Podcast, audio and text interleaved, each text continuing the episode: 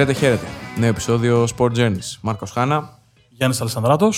Και ενδιάμεσα ένας πάρα πολύ καλός μας φίλος. Που την χάνει να είναι και δημοσιογράφος. Ο κύριος Νόντα Δουζίνας είναι μαζί μας. Καλησπέρα σας, κύριε μου. Ευχαριστώ. Και για το κύριο, ειδικά. Πάντα κύριος. Και στην ώρα του. Εγώ άργησα.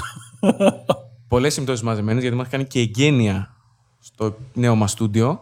Μας κάνει ποδαρικό και πολύ σημαντικό γιατί μας πήρε περίπου ένα μήνα να καταφέρουμε να φτιάξουμε το στούντιο και να είναι έτοιμο. Να ξέρουμε και ποιος θα φταίει αν δεν πάμε καλά. Σίγουρα δεν θα φταίει αυτός. Είναι δεδομένο. Όχι, δεν έχω τέτοια θέματα. Πάντως δεν μπορεί να σας κατηγορήσει κανείς ότι ακολουθείτε την, πε, την πεπατημένη. Έτσι. Είπατε να κάνετε εγγένεια με ένα καλεσμένο, ο οποίος είναι δημοσιογράφος αυτοκινήτου και θα μιλήσει για μπάσκετ. Μια χαρά. Όπως καταλάβατε, Ευρωλίγκα ξεκινάει. 7 μήνες πέρασαν. Μας έχει λείψει πολύ το επίσημο μπάσκετ.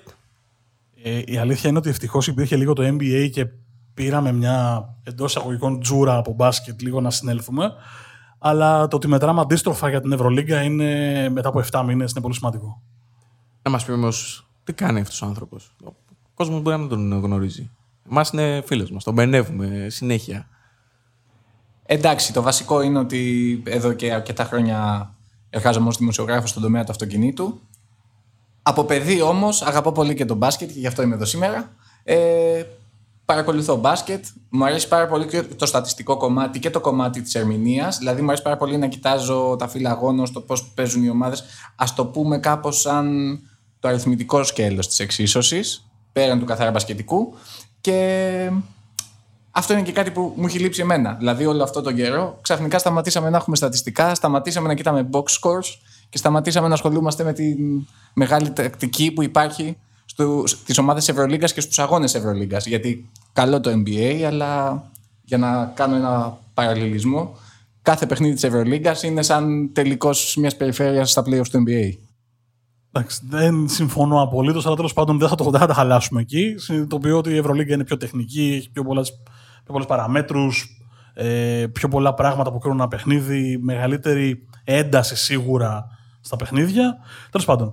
Ε, πρώτη αγωνιστική είναι Πέμπτη και Παρασκευή, 1 και 2 Οκτωβρίου.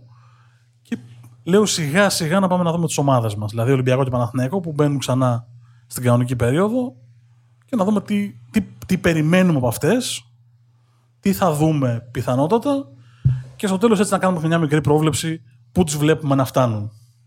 Βέβαια, ρισκαδόρικα πράγματα αυτά. Εντάξει, δεν, μπορούμε να φτάνουν και δεν πολύ νωρίς. Δεν μπορούμε να ξέρουμε. Καταρχήν δεν έχουμε εικόνα με τα υγειονομικά πρωτόκολλα. Τώρα στο ραδιόφωνο ερχόμενος άκουσα ότι οι ρωσικές ομάδες, οι, γα, οι γαλλικές, ε, ανακοινώθηκε ότι θα έχουν και λίγο κόσμο στα γήπεδά τους. Δηλαδή ο Παναθηναϊκός ε, στη Χίμκι θα βρει και λίγο κόσμο. Όλο αυτό γενικώ είναι θολό. Εγώ απλά θα πω να ευχηθούμε όλοι μαζί να ξεκινήσει και να φτάσουμε στο Final Four και να δούμε τις τέσσερις ομάδες που θα φτάσουν εκεί; Εν καιρό κορονοϊού, αυτό είναι το σημαντικότερο σε όλες τις διοργανώσεις. Σημασία έχει να ξεκινήσουν και να τελειώσουν. Θυμίζουμε μετά, όσο λέγαμε για την ποδηλασία, ότι ξεκίνησε χωρίς να γνωρίζουμε αν θα τελειώσουν. Ειδικά ο γύρο Γαλλίας, καθώς όλες οι γαλλικές κοινότητες ήταν στο κόκκινο με το δεύτερο κύμα έξαση. Σωστά. Τέλος πάντων, ας ξεκινήσουμε να δούμε τι θα κάνουν οι δικοί μας. Πάμε να δούμε πρώτα Παναθηναϊκό που έχουμε δείγμα γραφής από επίσημα παιχνίδια. Ε, Νόντα, εσύ τι είδες Παναθηναϊκό; Είδα, ναι. Ε, το Super Cup. Εντάξει, είναι νέα ομάδα. Εννοείται.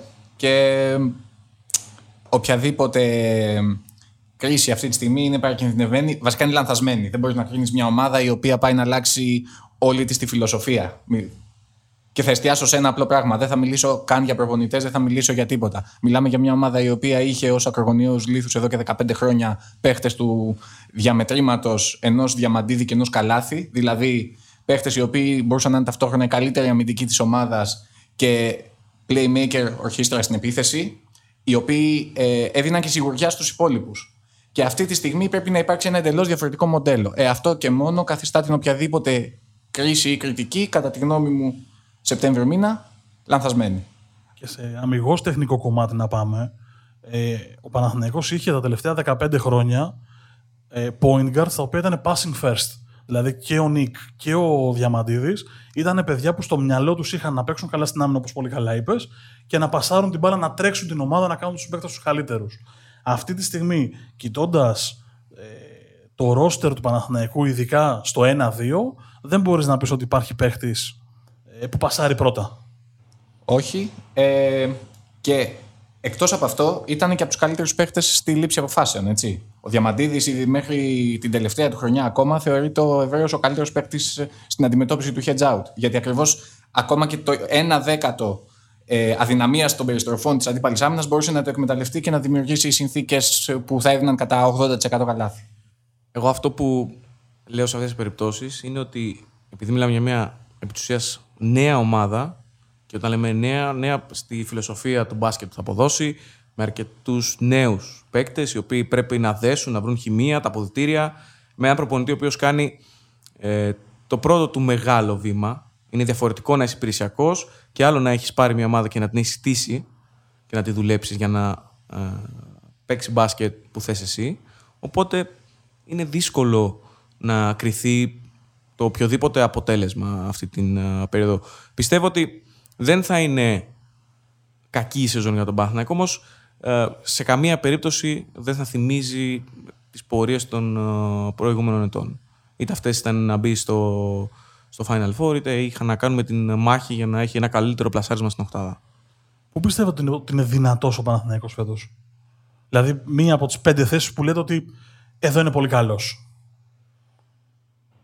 Θεωρώ ότι είναι στο small forward, στα forward, αλλά κυρίως στο 3, ε, λόγω του Παπαπέτρου, αλλά και λόγω του Σαντρό. Και ας έχει συζητηθεί ότι θα παίζει αλλού ο Σαντρό. Γιάννη; Έχω αρκετά ερωτηματικά. Δηλαδή, αν ο Τζάξον καλουποθεί ε, και ο Νέντοβιτς αποφύγει τους τραυματισμού, τότε θα πω ότι η περιφέρεια θα είναι αρκετά ποιοτική. Ε, με τα έως τώρα δεδομένα, ε, θα συμφωνήσω με τον Όντα εκτίθεμε λέγοντας ότι ο Τζάξον δεν θα καλουποθεί. Τώρα το αν θα μείνει ο Νέντοβιτς υγιής, μακάρι να μείνει υγιής, γιατί ε, είναι πραγματικά πολύ μεγάλο asset για τον Παναθηναϊκό το να τον έχει 34 μάτς υγιή. Θα είναι για μένα και το κλειδί του και το εχέγγυό του να κυνηγήσει την είσοδο στην Οχτάδα. Αν δεν είναι υγιής ο Νέντοβιτς, εκεί θα έχει πολλά προβλήματα γιατί δεν μπορώ να δω άλλο γκάρντ που να μπορεί να σηκώσει την ομάδα στις πλάτες του. Αλλά για να το κλείσουμε στο κομμάτι το που είναι δυνατός ο Παναθηναϊκός, συμφωνώ με τον Όντας στο 3-4. Για μένα εκεί είναι η δύναμή του. Με μη το Γλουμπέντιλ στο 4 και Παπαπέτρους Αντρό στο 3. Και αν βγει και ο White, που για μένα ήταν η μεγάλη μου αδυναμία, με τον Όντα το έχουμε συζητήσει πολλές φορές. Ε, μ' άρεσε πιο πολύ ο White από τον Davis στα χρόνια της Αλγύρης. Προσωπική εκτίμηση, σαν, σαν αθλητής, σαν τι ήθελα να βλέπω το τεσάρι μου. Άσχετα αν δεν παίζανε, παίζανε 4-5 πολύ μαζί. Ε, ο White μου έχει κάνει εντύπωση τη Αλγύρη. Έχει κάνει μια καταστροφική σεζόν για τον ίδιο στη Μιλάνο. Αν είναι καλά φέτος και αποδειχθεί ότι είναι σε, σε καλή κατάσταση, αυτός μπορεί να κάνει διαφορά κάτω και ρακέτα. Τον θεωρώ λίγο soft. Νομίζω ότι κάνει πολλά πράγματα. Μωρέ. Κάνει δηλαδή, θα παίξει 4, μπορεί να παίξει και 5. Έχει γλυκό σουτάκι από μέση απόσταση το οποίο το χρειάζεται ε, ο Παναθηναϊκός. Δηλαδή, θα να ανοίξει άμυνα αυτόν τον τρόπο αν είναι καλά, νομίζω ότι και αυτός μπορεί να δημιουργήσει δυναμική στον Παναθηναϊκό εκεί. Πού τον βλέπετε φέτος, περίπου; Ναι. Ε, εντάξει, είναι πολύ νωρίς. Θεωρώ ότι θα είναι τεράστια επιτυχία να μπει Final Four. Θα ήθελα να. Ε, Final Four, συγγνώμη, ε, ε στην Οχτάδα. Ε, θα ήθελα, σαν φίλαθλος, δεν με νοιάζει, δεν το λέω δηλαδή σαν οπαδός ομάδων, δεν μιλάω έτσι εδώ. Ε, αν μπορέσει να είναι 8 με 12, θα είμαι ευχαριστημένος. Ε, να το Όχι, απλώς για αυτό που λέγαμε πριν για το White, παίζει σημαντικό ρόλο στον Παναθηναϊκό να εξετάσουμε ποιες πεντάδες θα τελειώνουν τα παιχνίδια. Έχω την αίσθηση ότι αν ο White βγει, ε, το πιο διαδεδομένο σχήμα θα είναι με Παπαπέτρου στο 3 και White Μίτογλου. Συμφωνώ απολύτως. Αν βγει δηλαδή θα πάει με, με τέτοια σχήματα. Με small ball. Εντάξει, δεν είναι απόλυτα small ball, αλλά είναι ένα πολύ αθλητικό σχήμα. Μπορεί να βγάλει άμυνες, να, να κυνηγήσει την περιφέρεια. Ε, μπορεί να παίξει όλες τις αλλαγές, το οποίο ειδικά στα κρίσιμα παιχνίδια είναι πολύ σημαντικό γιατί όταν αλλάζεις όλες τις επιθέσεις και σε όλες τις άμυνες αντίστοιχα, δεν δίνεις χρόνο στην αντίπαλη επίθεση να προετοιμάσει το τι θα κάνει. Εντάξει, υπάρχουν παίχτες εκπληκτικοί στη λήψη αποφάσεων. Σπανούλης, ε, Γιούλ, Ντεκολό. Εντάξει, τι να λέμε τώρα. Ε, οι οποίοι προφανώς και θα σου ε, θα πάρουν μια απόφαση η οποία θα καταστρέψει ακόμα και την τέλεια αμυντική προσπάθεια. Αλλά η βάση είναι να κάνεις εσύ την καλύτερη δυνατή αμυντική προσπάθεια και αυτή η ομάδα θα μπορεί να το κάνει. Εγώ λέω από την άλλη ότι αν έπρεπε να δω τον Παναθηναϊκό κάπου, λέω ότι τα βάνη του είναι το 7-8. Γιατί υπάρχουν πάρα πολύ καλές ομάδες από πάνω. Δηλαδή, αν τα βάλουμε κάτω, θα συνειδητοποιήσουμε ότι ομάδες όπως η Μακάμπη, η Χίμκι, ε, η Μιλάνο, η Φενέρ που την έχουμε λίγο ξεγραμμένη, αλλά δεν είναι, αυτά είναι καλή και φέτος, ε, θα παλεύουν για αυτό το 5-8. Είναι δύσκολο και από πλευράς επίπεδου, δηλαδή από τι, τι είναι και οι υπόλοιποι σε σχέση με αυτό που βλέπουμε. Νομίζω ότι εκεί ο Παναθηναϊκός θα τα βάλει το 7-8. Αν ο Παναθηναϊκός δεν ήταν ελληνική ομάδα, θα μπορούσαμε να πούμε ότι θα μπορούσαμε πιο εύκολα να κρίνουμε που θα καταλήξει. Νομίζω θα είναι ένα crash για όλους να δούμε πώς θα μπορούν να διαχειριστεί ο οργανισμός Παναθηναϊκός πιθανό σε ερή κακών αποτελεσμάτων. Δηλαδή, αν για παράδειγμα μια ομάδα στον Παναθηναϊκό κάνει τρεις ερείτε στην Ελλάδα, μια, μια ελληνική ομάδα που λέγεται Παναθηναϊκός, θεωρείται καταστροφή. Στο NBA ή ακόμα και στην Ισπανία δεν είναι τίποτα. Και το θέμα είναι ότι συνεχίζουν να υπηρετούν την πασχετική τους φιλοσοφία, κάτι που είναι πολύ σημαντικό για τον Παναθηναϊκό. Δηλαδή, ο Παναθηναϊκός αυτή τη στιγμή πρέπει να ακολουθεί μια πασχετική φιλοσοφία ανεξάρτητα από τα αποτελέσματα. Εντάξει, ή δυνατόν σωστή. Έτσι.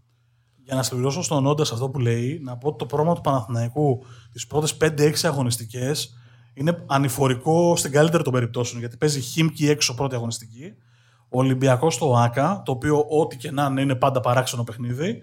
Ε, Βιλερμπάν στη Γαλλία, που πιθανώς είναι το ευκολότερο την πρώτη εξάδα αγώνων. Μπαρσελόνα στη Βαρκελόνη. Ε, Φενέρμπαχτσε εντός και κλείνει ε, την οχτάδα των πρώτων αγώνων με Ζενίτ στη Μόσχα, Τσεσεκά εντός και Εφές εντός. Δηλαδή, μπορούμε κάλλιστα να συζητήσουμε πώς μπορεί να ξεκινήσει με 2-6.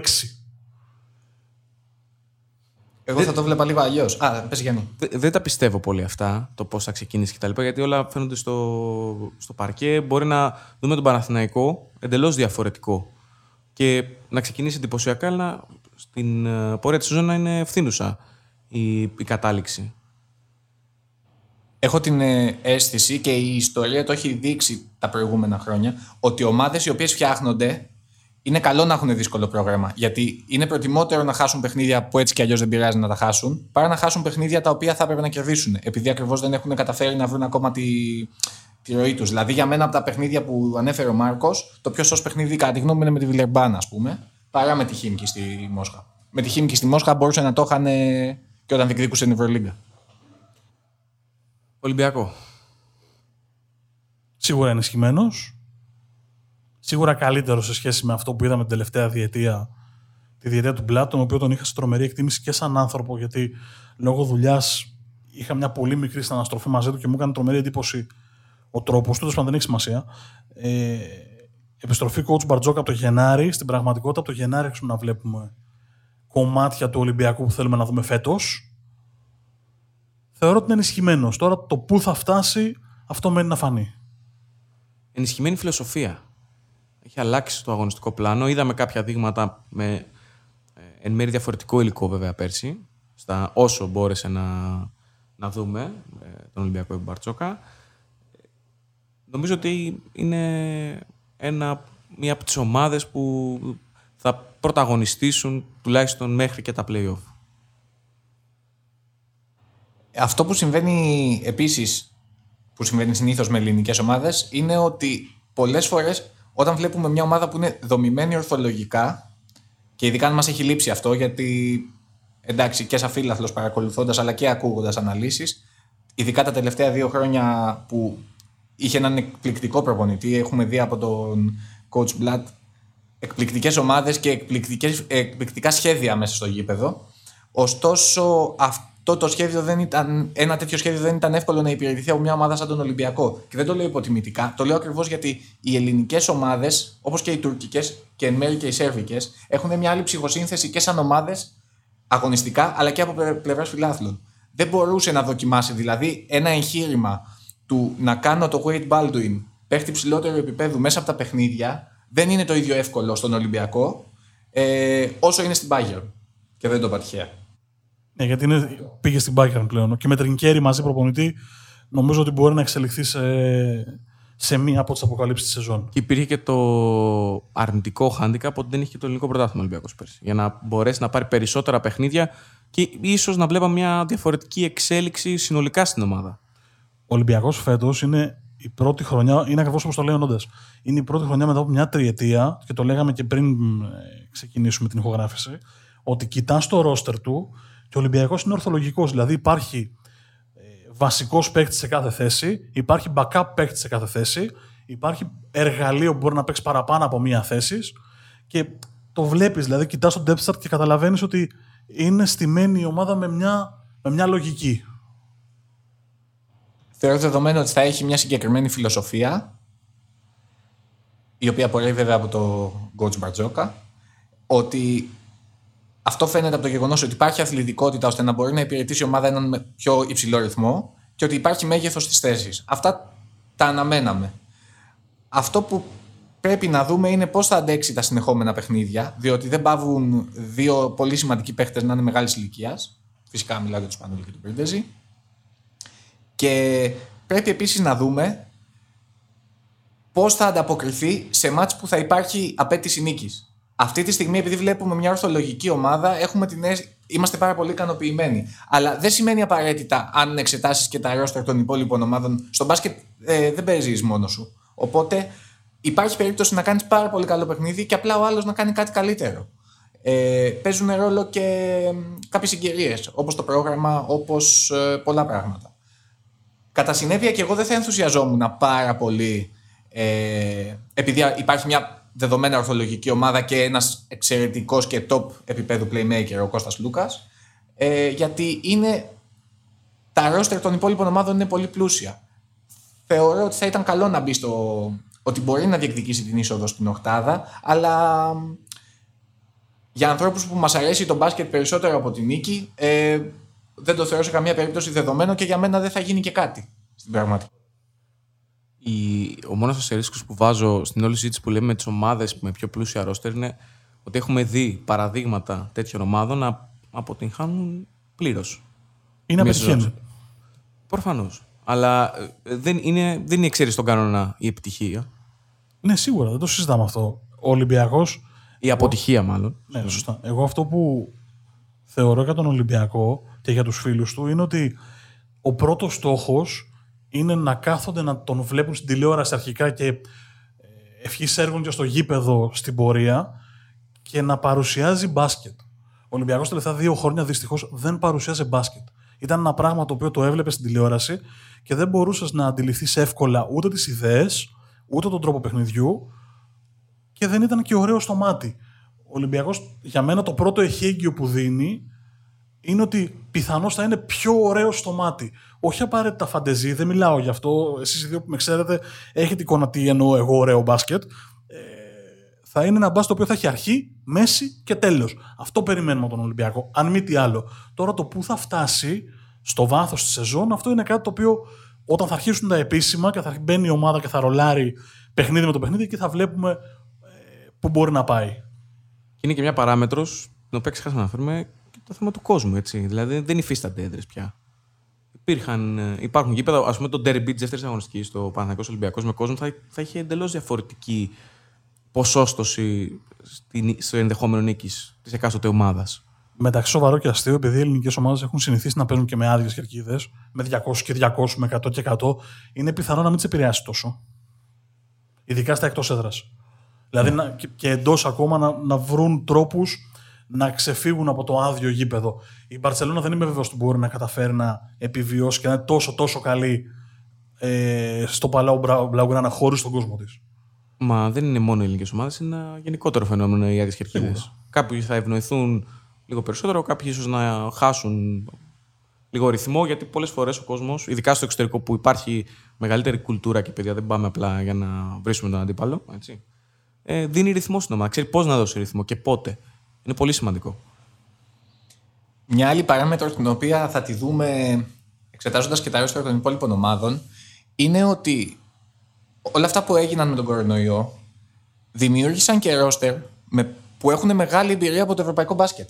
Δηλαδή, δεν υπάρχουν παίχτες που έχουν έρθει κατευθείαν από το NBA. Τα ρόστερ των ομάδων δεν ε, περιλαμβάνουν παίχτες που θα χρειαστούν προσαρμογή στον ευρωπαϊκό τρόπο παιχνιδιού. Το οποίο είναι κάτι το οποίο δεν έχουμε ξαναζήσει. Δηλαδή, αν δεν κάνω σοβαρό λάθος από βασικού παίχτες ομάδων, ε, λείπει ένα, ένα center στην Παρσελώνα και ένα στη Ρεάλ. Όλοι οι υπόλοιποι έχουν κλείσει τα ρόστερ τους. Και όλοι έχουν, γνωρίζουν το ευρωπαϊκό μπάσκετ. Ναι, μένει να φανεί τι θα γίνει με τη Ρεάλ και τον Καμπάσο. Αν θα φύγει, γιατί λένε ότι θα δοκιμάσει το NBA. Ακόμα δεν έχω, δεν έχω τα τελευταία νέα για να είμαι ειλικρινή. Που θεωρητικά, αν φύγει ο Καμπάσο, θα πρέπει να πάρει playmaker. Θα, το δούμε. Θα το δούμε. Θα το δούμε. Δεν, δεν έχω, ε, ομολογώ ότι έχω μέρες να δω νέα για τον Καμπάσο. Είχα μείνει στο ότι θα είναι σε διαδικασία να δοκιμάσει την τύχη του στο NBA. Πάντως είναι σημαντικό ότι δεν έχουν έρθει παίχτες που λες ότι να δούμε πώς θα προσαρμοστεί στο ευρωπαϊκό μπάσκετ. Είναι ένας εξαιρετικός παίχτης στο NBA. Ε, Για παράδειγμα, ο Wesley Johnson, ας πούμε, πέρσι. Στον Παναθηναϊκό. Ε, είχε κάνει μεγάλη καριέρα στο NBA, πέρασε και δεν ακούμπησε. Τέτοιοι παίχτες δεν υπάρχουν τώρα. Που να είναι μυστήρια. Οπότε αυτό το πράγμα διαμορφώνει και πιο δεμένες ομάδες εξ αρχής. Δεν είναι ότι μια ομάδα η οποία θα διατηρήσει τον κορμό της έχει τόσο μεγάλο πλεονέκτημα από τις άλλες, οι οποίες μπορεί να φέρουν τρεις παίχτες από το NBA και θέλουν καιρό για να αποκτήσουν, να ρολάρουν. Το οποίο είναι επίσης κάτι σημαντικό ε, που δεν έχουμε ξαναδεί κιόλας. Ποια είναι η δυνατή θέση του Ολυμπιακού, 1, 2, 3, 4 ή 5. Σε ποιο λεπτό του παιχνιδιού; Όχι, αλήθεια. αλήθεια. Εντάξει, προς το, τε, προς το τέλος. Ένα-δύο. Να αρχή. Ένα. Συμφωνώ, τι να πω. τώρα. Ε, έχω ακούσει εξαιρετικά σχόλια για τον Μάρτιν. Ε, Δεν τον έχω δει σε ολόκληρο παιχνίδι πέρα από σκόπιες φάσεις στα φιλικά, οπότε δεν μπορώ να έχω εικόνα δικιά μου. Ε, στη Media Day είδα το Ζαν Σαλ και λέω και τρόμαξα. Είναι ένα παιδί το οποίο είναι ψηλό, δεν είναι αυτό που λέμε εντός εισαγωγικών νταμάρι, αλλά καταλαβαίνω ότι είναι ένα πάρα πολύ δυνατό και νευρόδες παιδί. Ε, να το πω διαφορετικά, θυμίζει τον Ντουπάν, αλλά σε τεσάρι και, σε, και πιο δυνατός. Ε, για μένα η, ο παίκτης που περιμένω πιο πολύ από όλους να δω σε βάθος χρόνου είναι αυτός. Ο Ολυμπιακός έχει πολλούς παίχτες που περιμένεις να δεις στην πραγματικότητα. Ε, για το Μάρτιν, έχει, ο Μάρτιν έχει όλα τα εχέγγυα να αποτελέσει ένα next big thing σε αυτό το στυλ παιχτών, δηλαδή των undersized centers που ουσιαστικά έφερε στο προσκήνιο ο Ολυμπιακός, έτσι.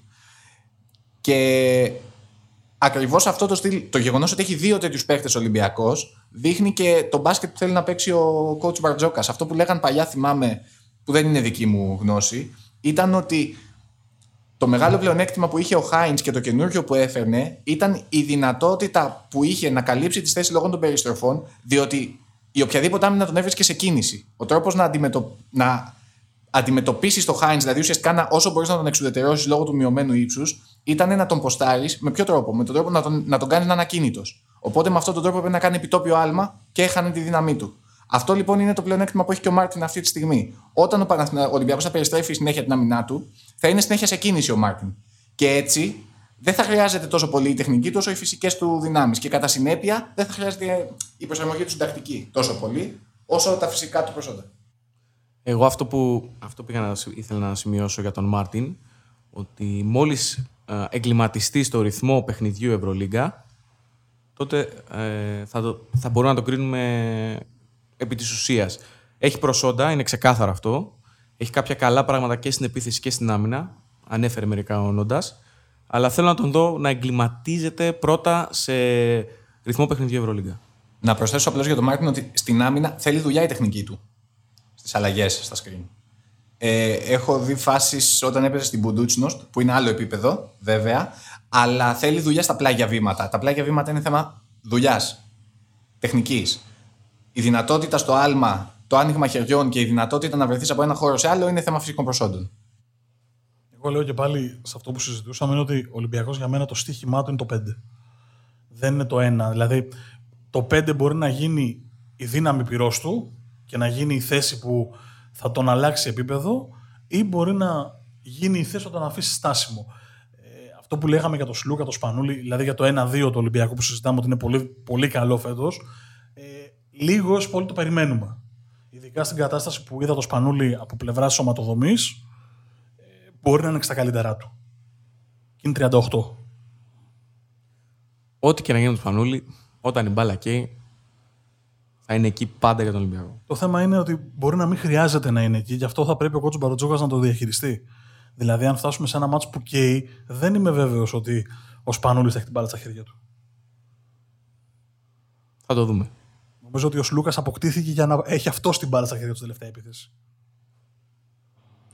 Θα δείξει. Ε, είναι δύσκολο να το πεις αυτή τη στιγμή.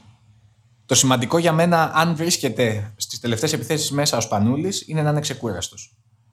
Δηλαδή, όσο καλή φυσική κατάσταση και να έχει, το μυαλό του και η διαδικασία λήψης αποφάσεων που είναι από τους καλύτερους, όχι στην Ευρωλίγκα τώρα, από τους καλύτερους ιστορικά στην Ευρωλίγκα ο Σπανούλης, ε, βασίζεται πάρα πολύ στο να είναι ξεκούραστο. Το οποίο σημαίνει ότι πρέπει, όποτε είναι στην πεντάδα, να υπάρχουν τέσσερις εκπληκτικά αθλητικοί τύποι δίπλα του. Νομίζω ότι ο ορθολογικός τρόπος και σχεδιασμός του ρόστερ παρέχει αυτή τη δυνατότητα. Θα το δούμε βέβαια. Στην πράξη θα φανεί, αλλά νομίζω ότι ο σχεδιασμός που αναλύσαμε ε, νωρίτερα έχει να κάνει και με αυτό. Θέση. Γιάννη. Πού θα... Ρεκόρ. Θέση. Πού θα καταλήξει. Νομίζω ότι θα, θα μπει στην οκτάδα. Το ταβάνι του όμως είναι 5-8. Εκεί παίζει. Δεν μπορεί να πάει παραπάνω. Πες να το μου. Ε, μου φαίνεται πάρα πολύ πρόημο, δεν ξέρω. Δηλαδή, πραγματικά δεν μπορώ να πω. Θα ήθελα πολύ να, πολύ να μπει στην οκτάδα για να δικαιωθεί το σχέδιό του περισσότερο και όχι ο, ε, η χρονιά. Δεν ξέρω αν καταλαβαίνετε τι θέλω να πω. Η φιλοσοφία δηλαδή, να, να δικαιωθεί ότι λειτουργούμε με μια τέτοια δομή ομάδας. Εγώ λέω ότι ταβάνι το 6 και όχι θα είναι ταβάνι, θα συζητάμε για, για υπέρβαση να είναι στο 6. Έχει πολύ πολύ καλές ομάδες φέτος. Ε, κάπου μεταξύ στο 6 και στο 9. Δηλαδή θεωρώ ότι θα παλέψει για τα play-off μέχρι το τέλος. Το αν θα καταφέρει να μπει είναι θέμα, όπως είπε και ο Νότας, συγκυριών, φόρμας, σχεδίου που θα βγει ή δεν θα βγει. Εντάξει, είναι, κρίνουμε πάντα με τα δεδομένα που έχουμε ε, Σεπτέμβριο. Γιατί μπορεί να προκύψουν δύο τραυματισμοί και να αλλάξει η κοσμοθεωρία μιας ομάδας. Δεν, είναι, δεν έχει να λέγει. Με τι να συνεχίσουμε; Ποια μας έχει κάνει εντύπωση, να πάρουμε τη σειρά. Πώς θέλετε. Εγώ λέω να ξεκινήσουμε με την ΕΦΕΣ. Για- Όχι για το γίγαντα τα μαν, μην βλέπω ότι χαμογελάνε και οι δύο απέναντί μου γιατί ξέρουν τον έρωτα που του έχω. Ε, Έχει αποδείξει το αντίθετο, βέβαια. Άλλο αυτό, δεν το συζητώ. Ε, είναι η πιο αδικημένη ομάδα της τελευταίας 15 ετίας, 20 ετίας, δηλαδή αυτό που της έλαχε πέρσι, που ήταν με τέρμα γκάζι, που έπαιζε το καλύτερο μπάσκετ, που είχε την καλύτερη χημεία, που θα ήταν πρώτη στην κανονική περίοδο, που πιθανότατα θα παίρνει έναν 8ο ο οποίος θα είχε μπει με την ψυχή στα- στο στόμα και όχι και τόσο καλή ομάδα. Δεν της πήγε της ΕΦΕΣ με τίποτα. Δεν της πήγε. Βέβαια, μετά αν δεν γράφει τη ιστορία. Και γιατί το λέω, Γιατί η Φενέρο όταν πήρε το ευρωπαϊκό φορμαρίστηκε από το Μάρτιο και μετά. Δηλαδή, όταν μια ομάδα είναι με το εγκάζει στο πάτωμα τόσο καιρό, δεν ξέρεις ποτέ πότε θα δεφορμαριστεί. Αλλά ναι, η εικόνα ως εκείνη τη στιγμή ήταν ότι ήταν η καλύτερη ομάδα στην Ευρώπη και θα ήταν άδικο να πούμε κάτι διαφορετικό. Δεν έχουν αλλάξει πολλά στο ρόστερ της. θα έχει από την αρχή τον ε, Μοερμάν, υγιή, και με, περισ- και με παιχνίδια αλλά και με προετοιμασία. Παραμένει η περιφέρεια, νομίζω, η πιο- το πιο δυνατό του σημείο. Ε, ναι, με Λάρκιν Μίσιτς, Μίσιτς είναι... Δεν θα τα πω εγώ, να το πες τα εσύ καλύτερα. Είναι Εντάξει. λάτρε της πλάβης σχολής, να μαρτυρήσουμε στο, στο κοινό. Εντάξει, λογικό. Είναι όταν άρχισα να παρακολουθώ μπάσκετ. ε, μου είχε πει ο πατέρας μου, δηλαδή, που ασχολούμαστε, ότι εκτός από τους μεγάλους Έλληνες παίκτες υπάρχει και κάποιος Ντράζεν Πέτροβιτ, ας πούμε. Οπότε. Ε, ναι, εντάξει, ο Μίσιτς είναι το σύγχρονο playmaker, η επιτομή του σύγχρονου playmaker. Ψηλός, έχει shoot, έχει δημιουργία. Αν υπάρχει ένα μειονέκτημα είναι ότι δεν έχει πάντα τον ίδιο βαθμό αυτοσυγκέντρωσης. Και αυτό μπορεί να συμβεί και μέσα στα παιχνίδια. Δηλαδή από επίθεση σε επίθεση, από άμυνα σε άμυνα. Αλλά εντάξει, κανείς δεν είναι τέλειος. Από εκεί και πέρα ένας παίχτης που είναι βαρόμετρο για την ΕΦΕΣ και τον εκτιμούσε πολλά χρόνια ο Μάρκος και συμμερίζομαι το λόγο που τον εκτιμά είναι ο Σίμων. Ε, ένας λόγος που η ΕΦΕΣ ήταν τόσο καλή πέρσι ήταν ο Σίμων και το ότι υπήρχε ένας ακόμα πόλος δημιουργίας στην ομάδα και κατά συνέπεια δεν είχε περιθώρια η αντίπαλη άμυνα να εστιάσει στο Μίσιτς και στο Λάρκι. Αδικημένος παίκτης ο Σίμων. Θα μπορούσε να έχει καλύτερη καριέρα. Δεν έχει πολλά Final Four. Δηλαδή δεν έχει παίξει στο τελευταίο στάδιο της διοργάνωσης. Είναι αυτό που λέμε σε εισαγωγικά παιγμένο. Πολλά χρόνια και, και στο Μιλάνο και στην Εφές. Δηλαδή έχει πάρα πάρα πολλά χιλιόμετρα γραμμένα στο κοντέρ του ε, στην κανονική περίοδο στα playoff. Απλά του έλαχε σε πολλές περιπτώσεις να μην φτάσει μέχρι το τέλος του δρόμου. Αλλά ναι, το, το δέχομαι αυτό που, που λες. Εγώ νομίζω ότι η ΕΦΕΣ είναι μια ομάδα που είναι δεμένη, που είναι έτοιμη. Ε, αν δεν γίνει τίποτα περίεργο και εννοώ κανένα δυο τρελούς που έχει στο, στο ρόστερ, δεν κάνουν τα ποδητήρια να σηκωθούν όρθια, νομίζω ότι και φέτος θα είναι grand favori για το 1-2-3 και βλέπουμε πώς θα την πάει η σεζόν. Μπαρτσελώνα πώς βλέπετε; Σάρας. Εντάξει, είναι, δεν είναι απλό. Ε, μιλάμε για μια ομάδα με μεγάλες προσωπικότητες, μιλάμε για μια ομάδα με... Εντάξει, με πληρότητα, με μέγεθος. Βασικά δεν έχει κάποιο μειονέκτημα σαν ομάδα. Αλλά δεν είναι απλό γιατί περιμένουν όλοι το απόλυτο. Δηλαδή, μία απλή ήττα μπορεί να κάνει και αρχίζουμε ότι. Και, να, τώρα τις προάλλες έχασε. Δεν θυμάμαι τι έχασε, το, από τη Real. Νομίζω Ναι, το το Super Super Cup. Cup. Και ξεκινήσαμε ότι εδώ και ένα, μισή χρόνο, και ένα χρόνο δεν έχει πάρει τίποτα ο Μύρωτιτ. Θέλω να πω ότι είναι μια ομάδα η οποία δεν έχει κουσούρια, αλλά το να μπορέσεις να ισορροπήσεις το χρόνο συμμετοχής και το ρυθμό αυτής της ομάδας σε όλους αυτούς τους παίχτες δεν είναι κάτι απλό. Δηλαδή, το να μοιράσεις το χρόνο συμμετοχής ανάμεσα στον Καλάθι και τον Ερτέλ δεν είναι απλό. Καλάθι και Ερτέλ είναι πολύ διαφορετικοί παίχτες. Το οποίο σημαίνει ότι όταν παίζει όποιος από τους δύο παίζει, χρειάζεται μια ολόκληρη ομάδα, μια διαφορετική ομάδα γύρω του. Για παράδειγμα, το δίδυμο Καλάθι Higgins είναι το καλύτερο δίδυμο στην Ευρώπη αυτή τη στιγμή αντικειμενικά. Αντικειμενικά, προσωπικά, δική μου άποψη. Σε ασώδιο. Ναι, δεν είναι όμως το Ερτέλ Higgins. Και για μένα αυτό ακριβώς είναι το κουσούρι της Μπαρσελόνα. Δηλαδή είναι μια ομάδα που τη βλέπεις και καταλαβαίνεις ότι είναι πλήρης. Καταλαβαίνεις ότι έχει και προσωπικότητες και αθλητικότητα. Συνδυάζει βουνό και θάλασσα, για να το πω. Έχει ένα πολυμορφικό ρόστερ. Ναι, αλλά είναι τόσο πολυμορφικό που ακριβώς αυτό που λέει ο Νόντας. Φοβάμαι ότι από το γκαλάθι που είναι ένας ηλεκτρονικός υπολογιστής που σετάρει τα πάντα, παίρνει τις αποφάσεις και όλα είναι στη θέση τους, ξαφνικά γυρίζει στον Ερτέλ, ο οποίος είναι λίγο πιο δημιουργικά ασαφής. Ναι, μεν αυτό την κάνει πιο απρόβλεπτη, αλλά θέλει δουλειά στο να μπορέσει να ισορροπήσει. Φυσικά, όταν υπάρχει προπονητής ο Σάρας, έχεις την εμπιστοσύνη ότι αυτό θα γίνει. Αλλά σίγουρα δεν είναι δηλαδή τόσο απλό, δεν είναι δεδομένο ότι ε, με το καλό να γίνουν 34 αγώνες θα τερματίσει με 34, ας πούμε. Δεν είναι τρομερό που όλοι και οι τρεις μας το Γιασκεβίτσους τον είπαμε Σάρας. Είναι ο Σάρας, δεν υπάρχει Σαρούνα Γιασκεβίτσους ποτέ, δεν- για, για τίποτα. Τον Ντράζεν. Ντράζεν Ναι, το λέμε. τέλος Δεν πάντων, είναι είναι, ναι, είναι ναι. μερικοί αθλητές φυσιογνωμίες του, του αθλητισμού που σου βγάζουν ε, αυτό το πράγμα. Γιατί τον βλέπεις και νιώθεις ότι είσαι φίλος του, οικείος του. Τέλος πάντων, Βάλαμε στην ίδια πρόταση τον Τράζεν, τον Σάρας και κάτι φίλους. Πάμε παρακάτω. Καλώς ήρθατε στο Sport Journeys.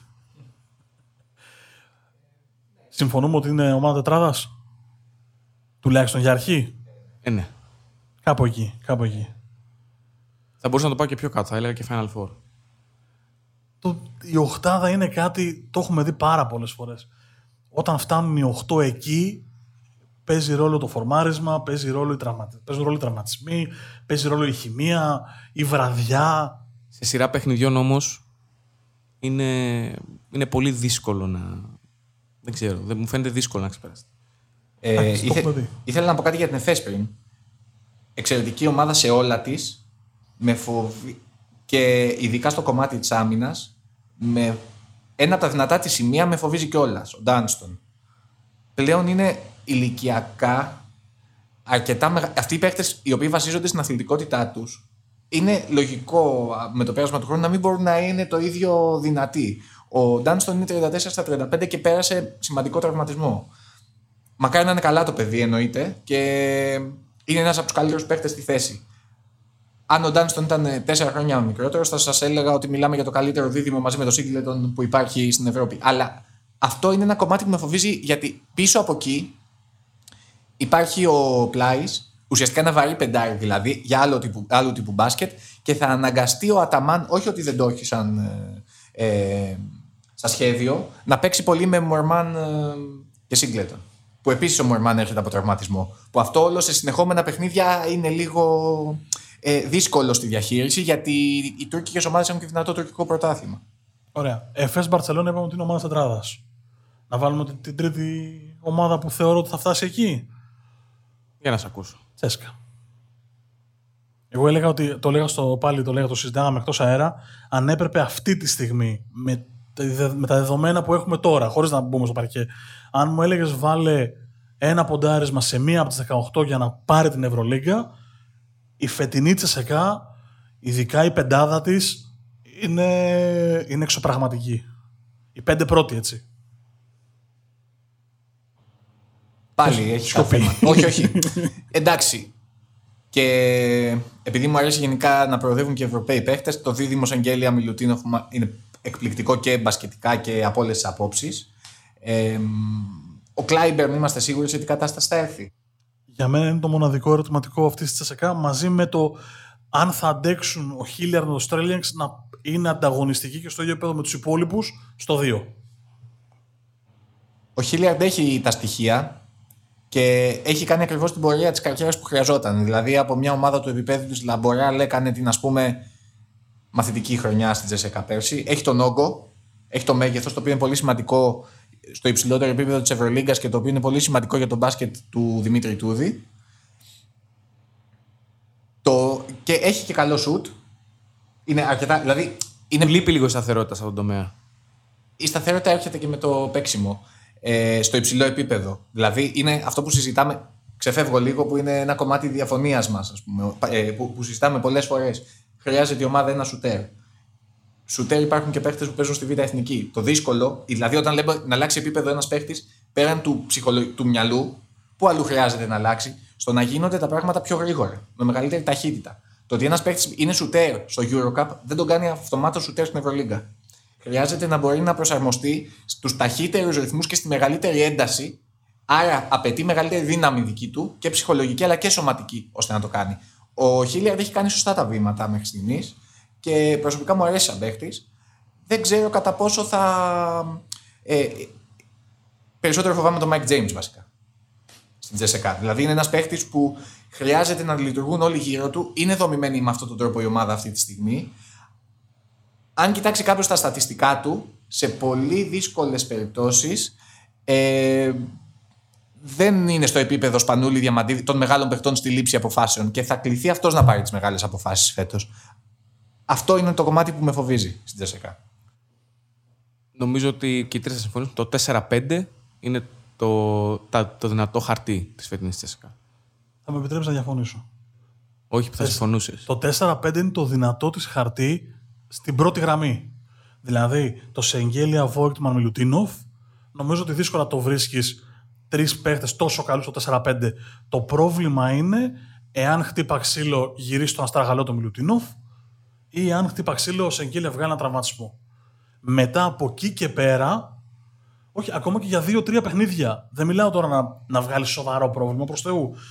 Ε, θεωρώ ότι στο 4-5 ειδικά η Τσέσκα έχει ζήτημα στο βάθος της. Απλά την πιστεύω πολύ γιατί αν φτάσει υγιής στα play-off, εκεί με το, με, το, με το δεδομένο ότι το rotation μικραίνει πάρα πάρα πολύ, δηλαδή πάμε σε 7-8 παίκτες maximum, εκεί αυτοί οι 7-8 καλύτεροι της Τσέσκα έχω την αίσθηση ότι είναι καλύτεροι από οποιουσδήποτε άλλους 7-8 αυτή τη στιγμή ε, στην Ευρωλίγκα. Αυτό που δουλεύει πολύ όλα τα χρόνια ο Δημήτρης Ιτούδης και το δούλευε και ο ε, Ζότς παλιότερα είναι να κάνει εξαιρετική κατανομή ρόλων. Θυμάμαι, εντάξει θα το πω λίγο, προφανώς τους θαυμάζω σαν παίχτες, αλλά θα, θα το πω λίγο γραφειρά. Όταν ήταν το 2011 και ήταν Οκτώβριος ακόμα, είχα πάει και έβλεπα ένα μάτσο Παναθηναϊκού στην Ευρωλίγκα ε, και κοιτούσα τον Καϊμακόγλου και τον Βουγιούκα. Ε, Στους οποίους είχα δυναμία γιατί είμαστε και Μαρουσάρα.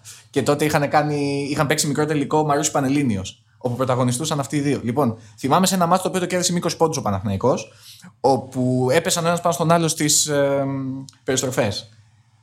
Και εκεί πέρα σκεφτόμουν ότι αυτό το πράγμα όταν χρειαστεί θα το κάνουν σωστά, γιατί σε αυτό το πράγμα θα εστιάσει, για αυτό το πράγμα θα τους βάλει μέσα ο Μπράντοβιτς. Εκείνη τη χρονιά λοιπόν έπαιξε, είχε φτιάξει μια ομάδα η οποία βασίστηκε στο να αποκλείσει την Παρσελώνα, το έκανε και πήρανε το ευρωπαϊκό. Θεωρητικά με, με πολλούς ρολίστες στο ρόστερ. Αντίστοιχα λοιπόν θα το κάνει και ο Ιτούδης φέτος. Δηλαδή, όταν θα χρειαστεί να μπει ο Κούρμπανοφ μέσα, θα ξέρει ακριβώς τι πρέπει να κάνει. Δεν φοβάμαι τόσο αυτό το σκέλος. Ε, εγώ προσωπικά φοβάμαι τις αποφάσεις που θα πάρει ο Τζέιμς στην κρίσιμη στιγμή. Έχουμε λοιπόν τους τρεις της τετράδας. Θεωρητικά με βάση ό,τι έχουμε δει. Τον τέταρτο θέλω να μου πείτε. Γιατί εγώ εκεί πιστεύω θα γίνει σφαγή των αμάχων. Για αυτόν που, δηλαδή που θα πάρει την τελευταία θέση που δίνει πλεονέκτημα. Θα είναι Μιλάνο, Για μένα όχι. θα είναι Μακάμπι, Μακάμπι, Ρεάλ και περιμένω και τη Φενέρ. θα είναι Ρεάλ, θα είναι Χίμκι. Εντάξει, είναι πάρα πολύ νωρίς να το πούμε αυτό. Δεν ξέρω τι λέτε κι εσείς. Είναι σίγουρα πολύ νωρίς. Τώρα ασχήσει επί χάρτου κάνουμε. Δεν είναι... συζητάμε. Κοίταγα το ρόστερ της Χίμκι και ομολογώ ότι δεν είχα συνειδητοποιήσει και πόσους παίκτες γύρισαν πίσω και τι ρόστερ έχει κάνει. Θα πω απλά ότι έχει στο 4 Γερέπκο, Μίκη και Μπούκερ. Εντάξει, θα μοιραστούν, θα μοιραστούν πολύ και στο, και στο 5. Ειδικά ο Μπούκερ θα παίξει και 5. Ναι, στο 5 έχει το Μονρό. Ναι, ε, ουσιαστικά. Και το Μοσγκόφ. Και ο Μοσγκόφ. Ο Μοσγκόφ, εντάξει, Αν ένα είναι χρόνο δεν υγιής. έχει παίξει. Ναι. Ε, ουσιαστικά το σύστημα θα είναι Γερέμπκο Μίκη, ε, Μπούκερ Μονρό. Αυτοί θα είναι οι που θα πάρουν τον πιο πολύ χρόνο συμμετοχής. Για... Πάμε στη Χίμικη οπότε. Να, θα πάμε να το δούμε. Ε, εντάξει, τώρα άμα φοβόμαστε τις αποφάσεις που θα πάρει ο Μάικ Τζέιμς, συζητάμε. Δηλαδή, τεράστιος παίκτης. Εντάξει, λατρεύω να τον βλέπω, αλλά λατρεύω να μην είναι και παίκτης της ομάδας μου, έτσι. Ο, μιλάω για τον Αλεξέι Σβεντ φυσικά. Ξέρω εγώ, δηλαδή είναι ικανός να σουτάρει, έχει σουτάρει 21 τρίποντα σε παιχνίδι. Είναι τρομερό, έχει την ικανότητα να σε κάνει έξαλλο και χαρούμενος στην ίδια φάση. Δηλαδή να σηκωθεί για ένα σουτ που είναι εκτός λογικής, να είσαι έτοιμος να πεις ότι γιατί και η μπάλα να αναπαύεται στο διχτάκι και να λες: Μάλιστα, εντάξει, ευχαριστώ. Αλλά αυτό έχει δίκιο σε αυτό που λέει. Ε, υπόθεση εργασίας. Αν ο Σβέντ μπορούσε να παίρνει τις αποφάσεις, όχι όπως ο Σπανούλη ή ο Καλάθης, ε, τι να σου πω, όπως ο Γιώβιτς που είναι στο ρόστερ, ε, θα μιλάγαμε για άλλο, για άλλο πράγμα. Η Χίμικη δεν θα μπορούσε να αλλάξει επίπεδο. Εντάξει, αυτή είναι η κλασική συζήτηση. Αν ο Καλάθης είχε τρίποντο, δεν θα παίζει. Ε, πώς θα παίζει. Είναι ευχή και κατάρα νομίζω για κάθε προπονητή. Θα ήθελα πολύ να, να βρεθώ σε μια προπονητή να δω τι του λένε.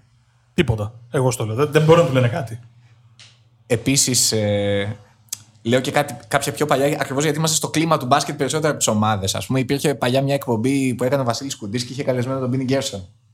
Και του είχε πει, ε, πιστεύεις ότι ο Μπράντοβιτς ή κάπως έτσι, ε, ήθελε το Σάρα στον Παναθηναϊκό. Και είχε απαντήσει ο, ο Πίνχας, ο, ο Θεός, να τον ρωτήσετε όταν κόψει ο Σάρα τον μπάσκετ.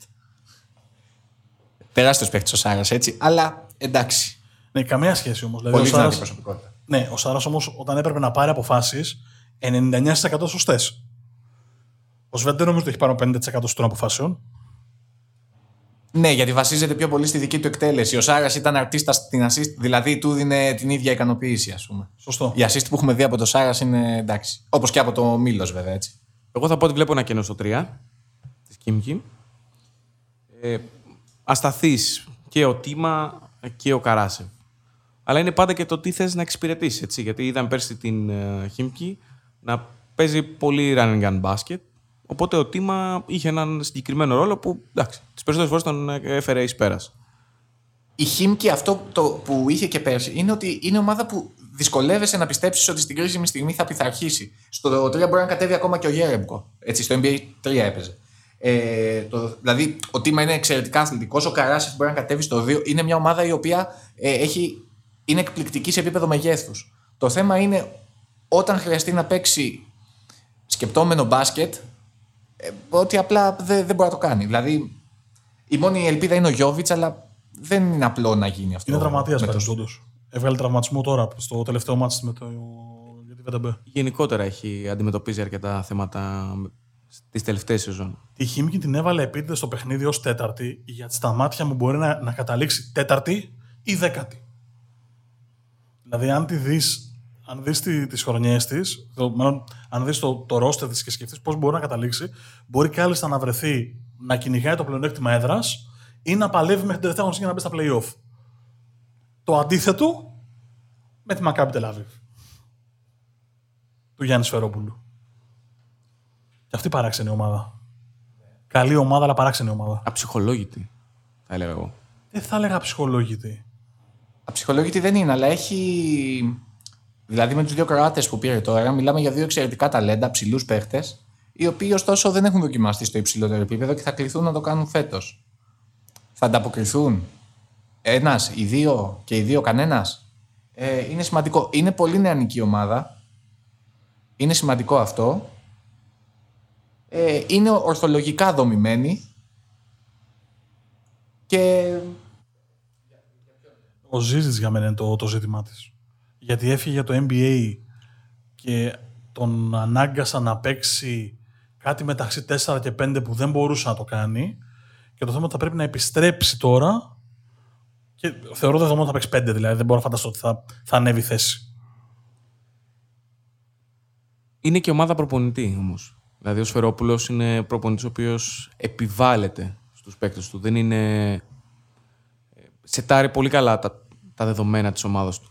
Φιλτράρει αδυναμίες ε, τις οποίες προσπαθεί να κρύψει. Οπότε θεωρώ ότι ναι, είναι αψυχολόγητη γιατί έχει 7 νέα πρόσωπα, είναι μια νεανική ομάδα. Βασίζεται στο Wilbekin πολύ, ο οποίος και αυτός είναι, κά...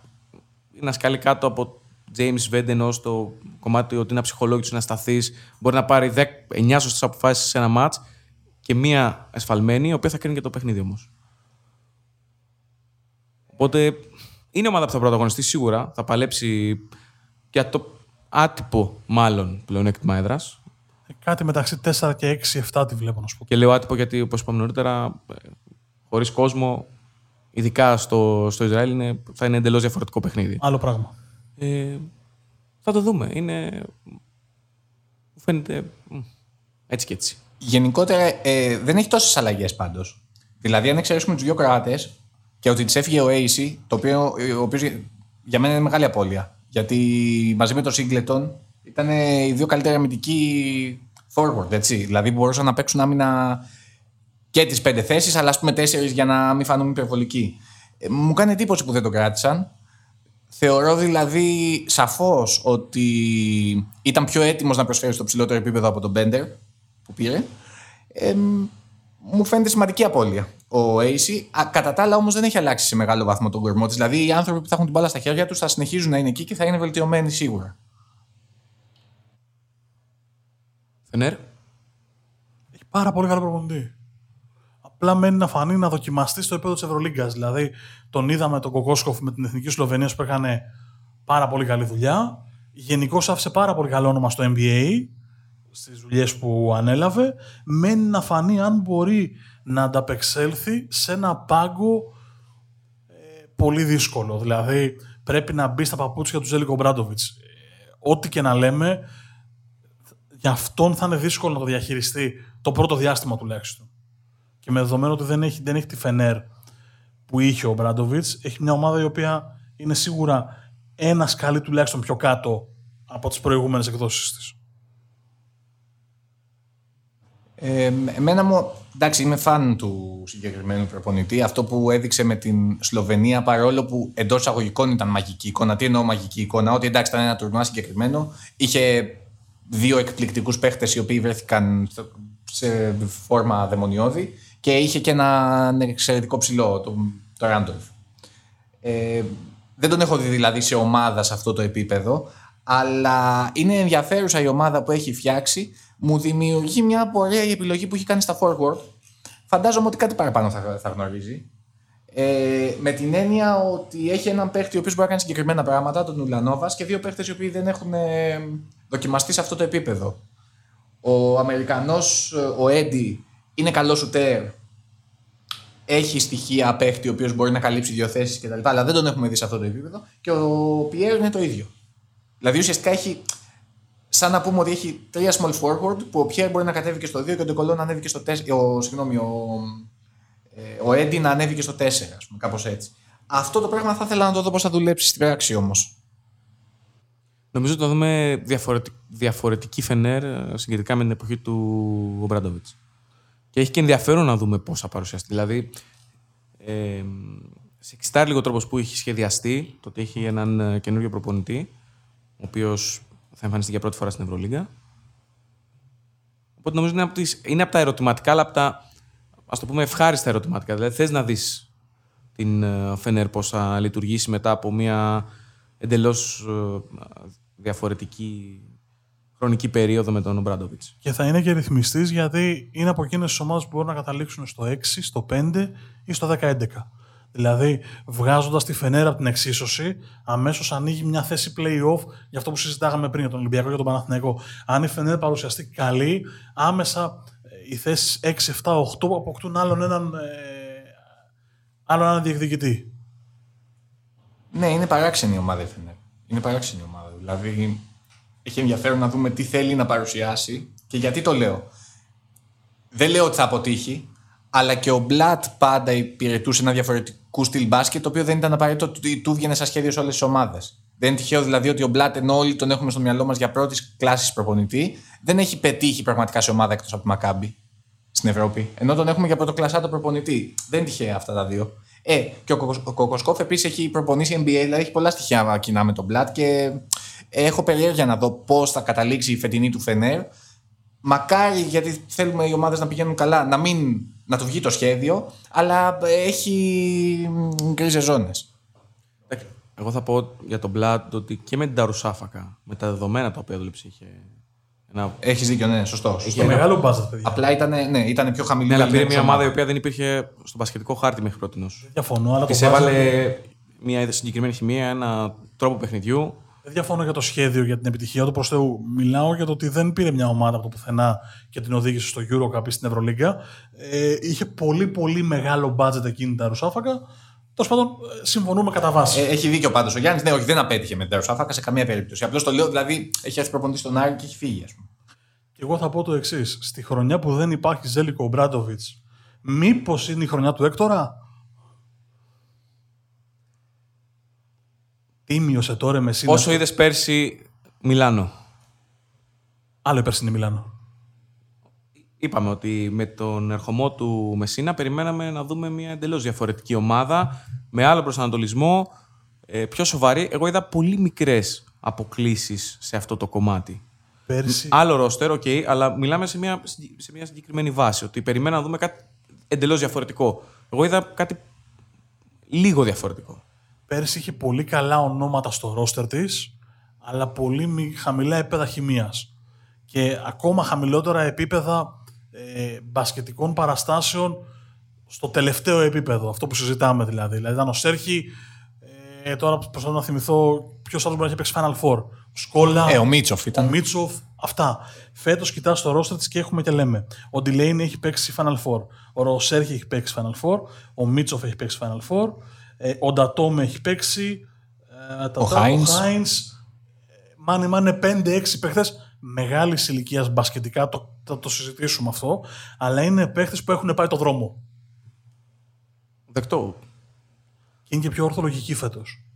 Γι' αυτό με τον ορθολογισμό, με όλο το σεβασμό δηλαδή, αλλά μου φαίνονται πάρα πολύ πάλι μαζεμένοι. Δηλαδή, αν λέμε για την Παρσελώνα ότι ε, θα έχει θέμα με την κατανομή των ρόλων, ε, δεν ξέρω. Δηλαδή, εντάξει, προφανώς όταν έχει επιλέξει την ομάδα ο Μεσίνα προπονητικά και ο, και ο Σταυρόπουλος που είναι general manager, προφανώς ξέρουν καλύτερα. Αλλά μου φαίνεται, δηλαδή, άμα δεις το ρόστερ, καθαρό τεσάρι, ας πούμε, για βασικό δεν έχει.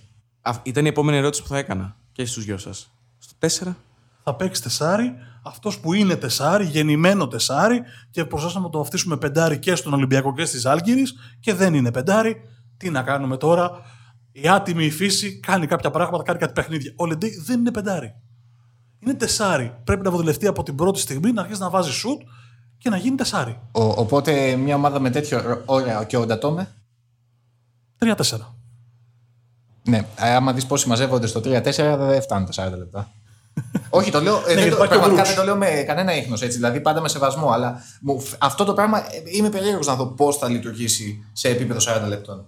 Πέρα από τους χρόνους, αν δεις τα ονόματα στο 3-4, να το πάμε έτσι, κανείς πέραν του Ντατόμε, κανένας εκ των υπόλοιπων 5 δεν είναι παίκτης επίπεδου που θα κάνει διαφορά σε ένα κρίσιμο ματς που θα παίζει πρόκριση σε ένα Final Four. Εντάξει, Ο Μίτσοφ είναι καθαρά 3, στο 4 δεν μπορεί να παίξει γιατί Α, ναι, δεν ναι. βάζει. Ε, δεν θέτει αυτόν διαθέσιμο στην Α, άμυνα. Α, εννοείς για τε- που να μπορεί να παίξω και στο 4. Εννοώ ότι οκ. εκ των Ντατόμε, Λεντέι, ε, Μπιλίγκα, Μπρουκς, θα βάλω και το Shields γιατί ε, σωματοδομικά μπορεί να υποστηρίξει ένα συγκεκριμένο ρόλο σε small ball και στο 4.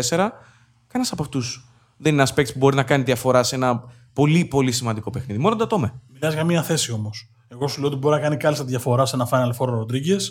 Μπορεί να την κάνει ο Μίτσοφ, ο οποίος δεν κυλάει αίμα στις φλέβες του. Μιλάμε Ο Ντατόμε, μπορεί να το κάνει ο Χάινς. Δηλαδή είναι παιδιά τα οποία είναι όχι απλά παιγμένα στο υψηλότερο επίπεδο. είναι παιδιά που έχουν πάει το δρόμο μέχρι το τέλος. Ο Χάιντς έχει πάρει Ευρωλίγκες με δύο διαφορετικές ομάδες. Ο Σέρχη έχει πάρει Ευρωλίγκα. ε, Ο Ντατόμ έχει πάρει Ευρωλίγκα. Σε αυτού του τύπου τις ομάδες χρειάζονται πάντα αυτοί που έχουν πάει το δρόμο. Που ξέρουν τι σημαίνει Final Four, που ξέρουν ότι σε 40 λεπτά παίζεις όλους τη σεζόν σαν ημιτελικό και μετά σε άλλα 40 θα παίξεις το κύπελο. Ε, συμφωνώ κατά, κατά βάση με αυτό που λέτε, ότι πιθανώς να μην φτάσουν τα λεπτά για όλους. Αν όμως το λύσει αυτό, η Αρμάνη γίνεται άμεσα διεκδικητής. Ναι, αν το, αυτό, αν το λύσει. Αλλά το θέμα είναι, δεν ξέρω, μακάρι. Δηλαδή, ουσιαστικά καταλαβαίνουμε ότι τα παιχνίδια θα τα τελειώνουν ο Σέρχιο μαζί με τον Τιλέινι. Πιθανότατα είναι στο 1-2. Ναι. Οπότε μετά φτάνουμε στο 3 όπου έχεις τον Τατόμε, τον Μίτσοφ, τον Ρολ. Εντάξει, ο Ρολ δεν θα τελειώνει τα παιχνίδια. Και τον Σίλτς, τον οποίο σε μια ομάδα που στην περιφέρεια έχει τον ε, Σέρχιο και τον. Ε, το διάρκεια που είπαμε, Τον τον Delaney. Delaney, ε, δεν θες και κάποιον που να είναι σκληρός. Άρα το Σίλτ. Άρα θα αφήσεις έξω τον Μίτσοφ, άρα θα αφήσεις έξω, έξω τον Τατόμε. Δεν, είμαστε προπον... δεν είμαι προπονητής σε καμία περίπτωση, αλλά μου δημιουργεί μια δυσκολία να σκεφτώ πώς θα μπορεί να είναι ισορροπημένη και στις δύο πλευρές του παρκέ. Πολύ υψηλό τέμπο δεν μπορεί να υπηρετήσει λόγω της ηλικίας των παιχτών της, για να πεις ότι θα πει βάζω 100 και ας δεχτώ 99. Ο Μεσίνα είναι ο Μεσίνα, να δούμε τι θα κα- Και αυτή είναι ερωτηματικό. Εγώ λέω ότι Σέρχι, Ντιλέινι, Ντατόμε, ε, Μπρούξ και Χάινς είναι μια πεντάδα που μπορεί να κλείνει τα παιχνίδια, να αλλάζει παντού. Με την τρύπα του, του Σέρχι που αν αλλάξει το 5 θα έχει πρόβλημα, ok, αλλά είναι κάποιε περιστροφές που μπορεί να βγει. Ε, Είναι μια πεντάδα η οποία στα τελευταία λεπτά των παιχνιδιών δύσκολα θα τη βάζεις κάτω και στις δύο πλευρές του παρκέ. Σέρχη και Delaney μιλάμε για δύο παίχτε του ένα που φλερτάρουν με το 1,90. Δηλαδή δεν έχεις τρομερό όγκο. Όχι, αλλά νομίζω ότι θα το καλύψει και ο Ντατόμε, θα το καλύψει και ο Μπρούξ, θα το καλύψει και ο Χάινς. Είναι παίκτες που μπορούν να γυρίσουν εύκολα στην άμυνα. Ε, είναι ερωτηματικό. Το θέμα της χημίας και των ρόλων είναι ερωτηματικό. Συμφωνώ απολύτως. Για μένα δηλαδή η Αρμάνι ε, είναι η ομάδα που είναι το μεγαλύτερο ερωτηματικό σε επίπεδο ρόλων, όχι τόσο χημίας, γιατί είναι έμπειροι παίχτε. Οι έμπειροι παίχτε στη χημία θα τη βρουν πιο εύκολα. Ε, Στους ρόλους, πώς θα χωρέσουν όλοι ε, σε, στο 40 λεπτό; Ρεάλ, πώς βλέπετε; Νομίζω ότι με αυτή πρέπει να κλείσουμε σιγά σιγά. Με τις ομάδες της Οχτάδα δηλαδή. Τουλάχιστον τους βλέπουμε ότι μπορεί να πάνε λίγο ψηλότερα. Δεν ξέρω. Για μένα η, η Real είναι το μεγαλύτερο ερωτηματικό μου. Δεν μπορώ να τη σκεφτώ. Δεν, δεν μπορώ να τη δω ε, πού μπορεί να φτάσει. Εντάξει, παίζει σημαντικό ρόλο το αν θα μείνει ο Καμπάτσο ή όχι και αν δεν μείνει, αν αντικατασταθεί, ποιος θα τον αντικαταστήσει. Από τα μεγάλα ονόματα νομίζω ότι είναι από τα ερωτηματικά τα οποία θα τα δούμε σε βάθος χρόνου γιατί είναι αυτό που είπε και ο Νόντας, αν θα φύγει ο Καμπάσο, ποιος θα έρθει. Γενικότερα είναι μια λίγο περίεργη, περίεργη κίνηση για τη Ρεάλ. Εγώ λέω ότι θα έχει θέμα στο 5. Δηλαδή με τα Βάρες, Γκαρούμπα και Ρέγες δεν θα μου κάνει καμία εντύπωση αν ο Ράντολφ επισταθεύεται να παίξει και 5 σε παιχνίδια. Πιο πιθανό να παίζει ο Τόμκινς, έχω την αίσθηση. Σωστό. Σωστό. Για να. ώστε να αλλάζουν παντού και στην επίθεση να ανοίγει το γήπεδο ο Ράντολφ, που έχει το σουτ. Έχεις δίκιο. Έχεις δίκιο.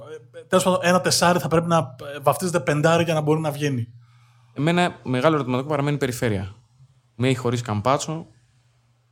Όσο υγιή ήταν ο Γιουλ. Ακριβώς. Έχει γυρίσει καλά.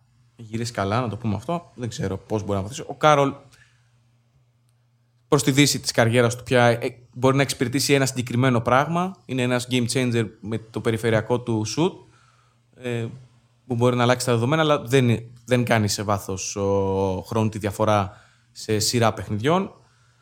Πήρε τον Αμπάλτε, που για μένα είναι πολύ καλή προσθήκη. Από τη Βαλένθια. Τίμιος deck. Πρέπει να αρχίσει να δείχνει σιγά σιγά. Δηλαδή, ε, τον deck τον θυμάμαι να συζητάμε ότι πρέπει να βγει, να βγει, να βγει και έχει φτάσει 25. Εντάξει, καλώ. Ε, είναι αυτό που έχουμε πει στην Ευρωλίγκα. Αυτές είναι οι ηλικίες για να αρχίσουν να βγαίνουν οι παίχτε. Ε, Καλός παίχτη είναι ο Ντεκ. Θεωρώ ότι Εμένα μου αρέσει. σε ρόλο στους, στους ρολίστες της είναι πολύ καλύτερα από ότι στους πρωταγωνιστές της αυτή τη στιγμή η Real. Είναι 4 είναι 5. Είναι 4 είναι 3 ο deck. Εδώ σας θέλω. Για μένα, και αυτό είναι το ωραίο με την Ευρωλίγκα, με το ευρωπαϊκό μπάσκετ γενικά, ε, αυτή την ερώτηση θα στην απαντήσει κάποιος που ξέρει καλά τι μπάσκετ θέλει να παίξει η Real. Και αυτό είναι το ωραίο. Δηλαδή ότι οι ομάδες υπάρχει περίπτωση να θέλουν να υπηρετήσουν διαφορετικό μπάσκετ. Σε ένα μπάσκετ μεγάλου μεγέθους και υψηλού ρυθμού, θα, μάλλον μεγάλου μεγέθους θα τον βάλεις στο 3. Αλλά αν θες να υπηρετήσεις υψηλό ρυθμό, μπορείς και να τον βάλεις στο 4. Προσωπικά, εγώ θεωρώ ότι καλύτερο θα ήταν να παίζεις στο 3, ώστε με το μέγεθος αυτό που θα έχει με τον deck στο 3 και τα forward να καλύπτει λίγο τις όποιες αθλητικές αδυναμίες υπάρχουν στο 1 και το 2. Γιατί ακόμα και αν δεχτούμε ότι ο Καμπάτζο είναι ό,τι καλύτερο έχουμε δει σε παίχτη ε, χαμηλού ύψους αλλά υψηλής έντασης, δεν πάβει να υπάρχουν κάποια προβλήματα από πλευράς ύψους. Με τον deck στο 3 αυτό λύνεται σε μεγάλο βαθμό. Και εγώ λέω ότι ο deck είναι 3, δεν είναι 4. Δηλαδή, η αίσθησή μου είναι ότι είναι ένα παιδί το οποίο είναι πιο εύκολα τριάρι από ότι τεσάρι. Πρέπει να βάλει στοιχεία τριαριού όμως που δεν έχει. Δεν έχει σταθερό μάκρυνο σου. Δεν συμφωνώ. Και γενικά δεν είναι εύκολο να παίξει με την μπάλα στα δηλαδή να κάνει πράγματα περιφερειακού.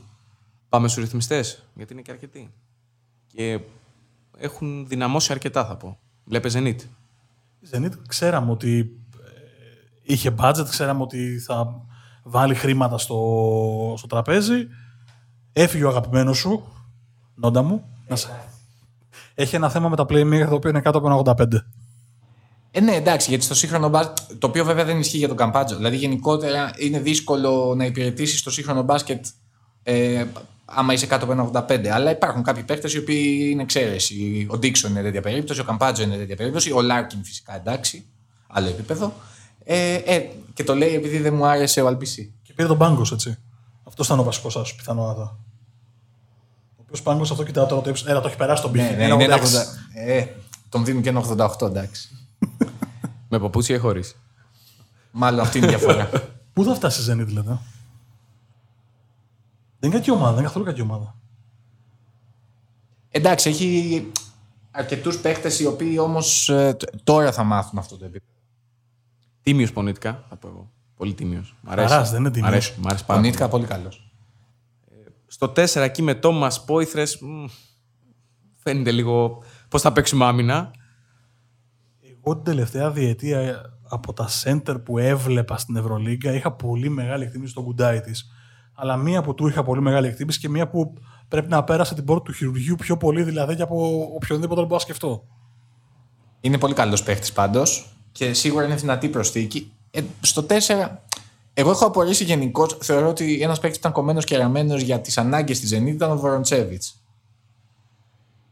Παραμένει free agent από όσο ξέρω. Μου κάνει εντύπωση διότι θα έδινε τεχνογνωσία, θα έδινε εμπειρία στο υψηλότερο επίπεδο.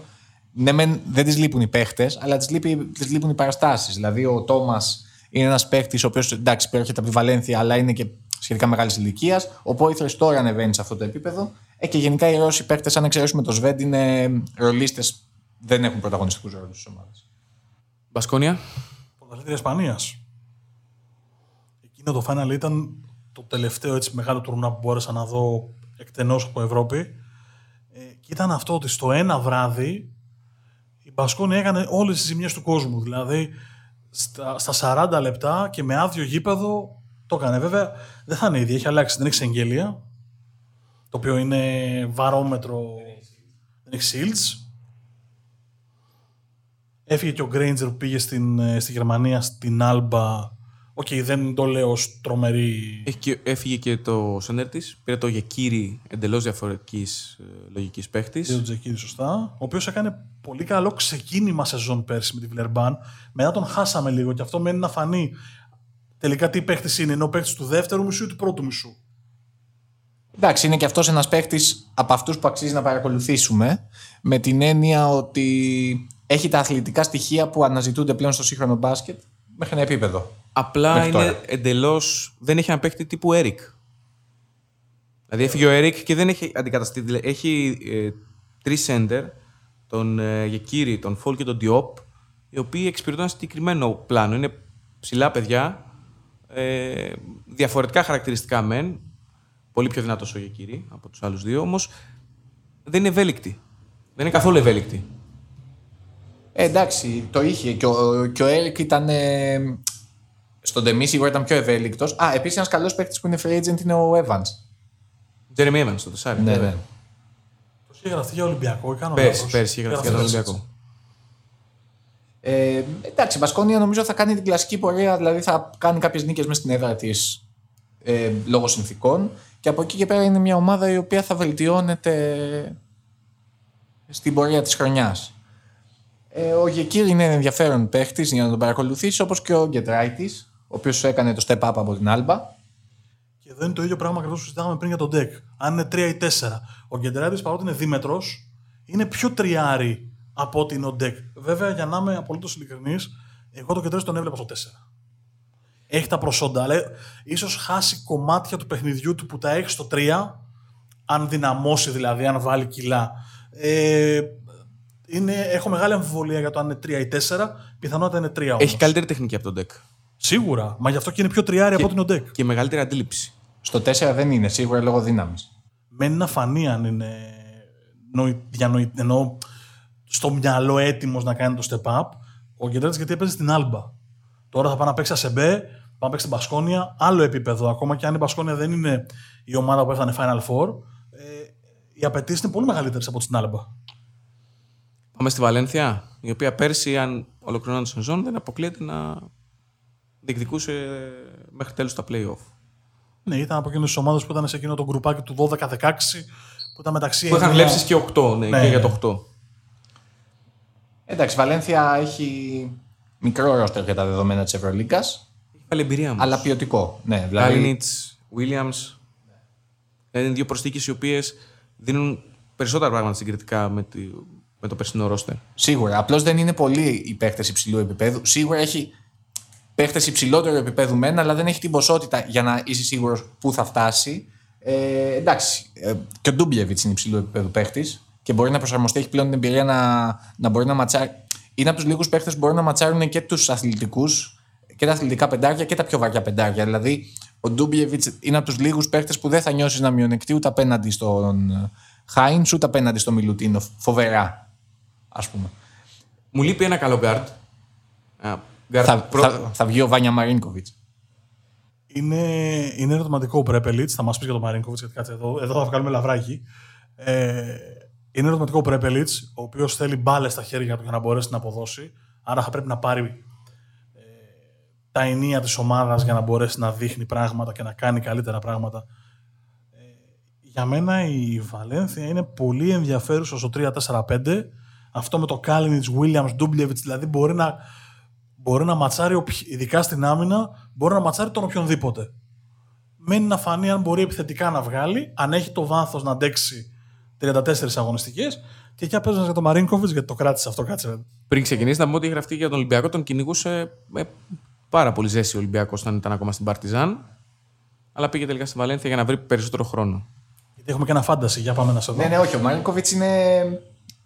Φέτος πρέπει να κάνει, άμα δει κάποιος τα στατιστικά του πέρσι, ε, βελτιωνόταν αγώνα με τον αγώνα. Είναι πλέον να κάνει μια καλή χρονιά. Δηλαδή έχει το ύψος, έχει τα στοιχεία του shooting guard που χρειάζεται. Σε κοψιά για να μην φανώ ιερόσιλος, είναι ότι πιο κοντινό έχει βγάλει το σερβικό μπάσκετ στο Μπογκδάνοβιτ. Μετά τον Μπογκδάνοβιτ. Για να καταλάβετε λίγο το στυλ παιχνιδιού του. Δηλαδή στο 2 θα παίζει, είναι δίμετρο guard, έχει αυτά τα ωραία που άμα του δώσει το διάδρομο δεν θα φοβηθεί να καρφώσει μπροστά στον ψηλό, όπως το κάνει και ο Μίσιτ και ο Γιώβιτς πολύ. Έχει που είναι πάρα πολύ playmaker. καλό σουτ. Ναι. Ε, θεωρώ δηλαδή ότι είναι μια ομάδα η οποία αξίζει τον κόπο να του δώσει το χρόνο. Ε, και νομίζω ότι θα του δώσει το χρόνο δηλαδή για να κάνει αυτό που ας πούμε λέμε περικά του season. Από τις ομάδες που έμειναν, βλέπετε κάποια που μπορεί να κάνει βήμα παραπάνω, δηλαδή η Ζαλγκύρη, η Βιλερμπάν, ε, ο Αστέρας, η Μπάγεν ή η Άλμπα. Η Ζαλγκύρη ήταν μια ομάδα προπονητή, η οποία έπαιρνε πάρα πολλά στοιχεία από τον Σάρα. Οι παίκτες έπαιρναν πολλά στοιχεία από τον Σάρα. Τώρα είναι μεγάλο ερωτηματικό. Για μένα θεωρώ ότι ίσως να είναι και συγκριτικά με τα προηγούμενα χρόνια που, από, που αποτελούσε την ευχάριστη έκπληξη, ίσως να είναι η δυσάρεστη έκπληξη της φετινής περίοδου. Γιατί πάει σε μια μεταβατική σεζόν, έχει χάσει σημαντικά γρανάζια α, των δύο προηγούμενων ετών που πρωταγωνιστούσε με τον Γιασκεβίτσιους και πήρε παίκτες, οκ, οι οποίοι ναι, μεν έχουν ποιότητα, αλλά δεν ξέρω αν έχουν διάθεση. Ναι, δεν μπορώ να... Είναι μυστήριο η Ζαλγκίρις. Γενικώς δεν είναι ανορθολογική ομάδα, άμα δει κάποιος το ρόστερ της. Αλλά ε, δεν είναι τυχαίο ότι ο καλύτερος της παίχτη είναι ένας. Α το πούμε, είναι μια περίπτωση Νέντοβιτς. Μιλάω για τον Λοβέρνο. Σε άλλο ύψος βέβαια κτλ. Αλλά είναι ένας παίκτης από, παρα- από μεγαλύτερο επίπεδο, από υψηλότερο επίπεδο, ο οποίος έχει βρεθεί στη Ζάλγκη κυρίως λόγω των τραυματισμών του. Ε, θα τη δούμε. Δεν είμαι πολύ αισιόδοξος γιατί είναι πολύ δυνατός ο ανταγωνισμός. Από τις υπόλοιπες δεν θα διαφωνήσω για τις Ζαλγκυρίε. Θεωρώ όμως ότι δεν θα κάνει κάτι συγκλονιστικό. Γιατί και το Ρώστερ δεν έχει κανένα συγκλονιστικό βάθος. Έχει κάποιους παίκτες που αξίζει να δεις, δηλαδή και ο Γόκαπ είναι καλός παίκτης, αλλά μένει να φαναίνει ο Γόκαπ θα συνεχίσει να εξελίσσεται όπως εξελισσόταν με το, με το Αυτό μένει να φανεί. Ε, κρατάω μια επιφύλαξη. Και ο Γκριγκόνης είναι καλός παίκτης. Γενικά υπάρχουν καλοί παίκτες, αλλά ναι, υπάρχουν καλοί παίκτες σε όλες τις ομάδες. Από το τρίτο ράφι νομίζω ότι αν δούμε κάτι καλό, ίσω το δούμε από την Bayern. Η Bayern γενικώς έχει ένα ρόστερ λίγο τρινκερικό θα το έλεγα. Δηλαδή αυτό το ανακαλύπτεις παίχτες, το βγάζεις παίχτες, τους δίνεις το χώρο να εμφανίσουν το ταλέντο τους. Το θέμα είναι ότι η Ευρωλίγκα δεν είναι ε, διοργάνωση που επιτρέπει τόσο πολύ. Δηλαδή δεν θα εκπλησόμουν, ας πούμε, αν τρει-τέσσερι παίχτες πάρουν μεταγραφή, αλλά η Bayern είναι στις δύο-τρεις τελευταίες ομάδες της Ευρωλίγκας. Δηλαδή κάτι σαν την Άλμπα την περσινή. Νομίζω ότι ο οργανισμός Bayern δεν ξέρω πώς λειτουργεί αυτή την περίοδο. Τι θέλει να, να πραγματοποιήσει. Ε, δεν είμαι ρεπορτερ Bayern, δεν μπορώ να το απαντήσω. Όχι, πήρε, πέρσι είδαμε να κάνει επένδυση για να δημιουργήσει ένα πιο έμπειρο ρόστερ. Έφερε το Μονρό, είχε ε, αρκετά μεγάλο βάθος και πάλι όμως ε, ήταν χαμηλά, ήταν στο 8-20 το ρεκόρ της, τη στιγμή που σταμάτησε η σεζόν.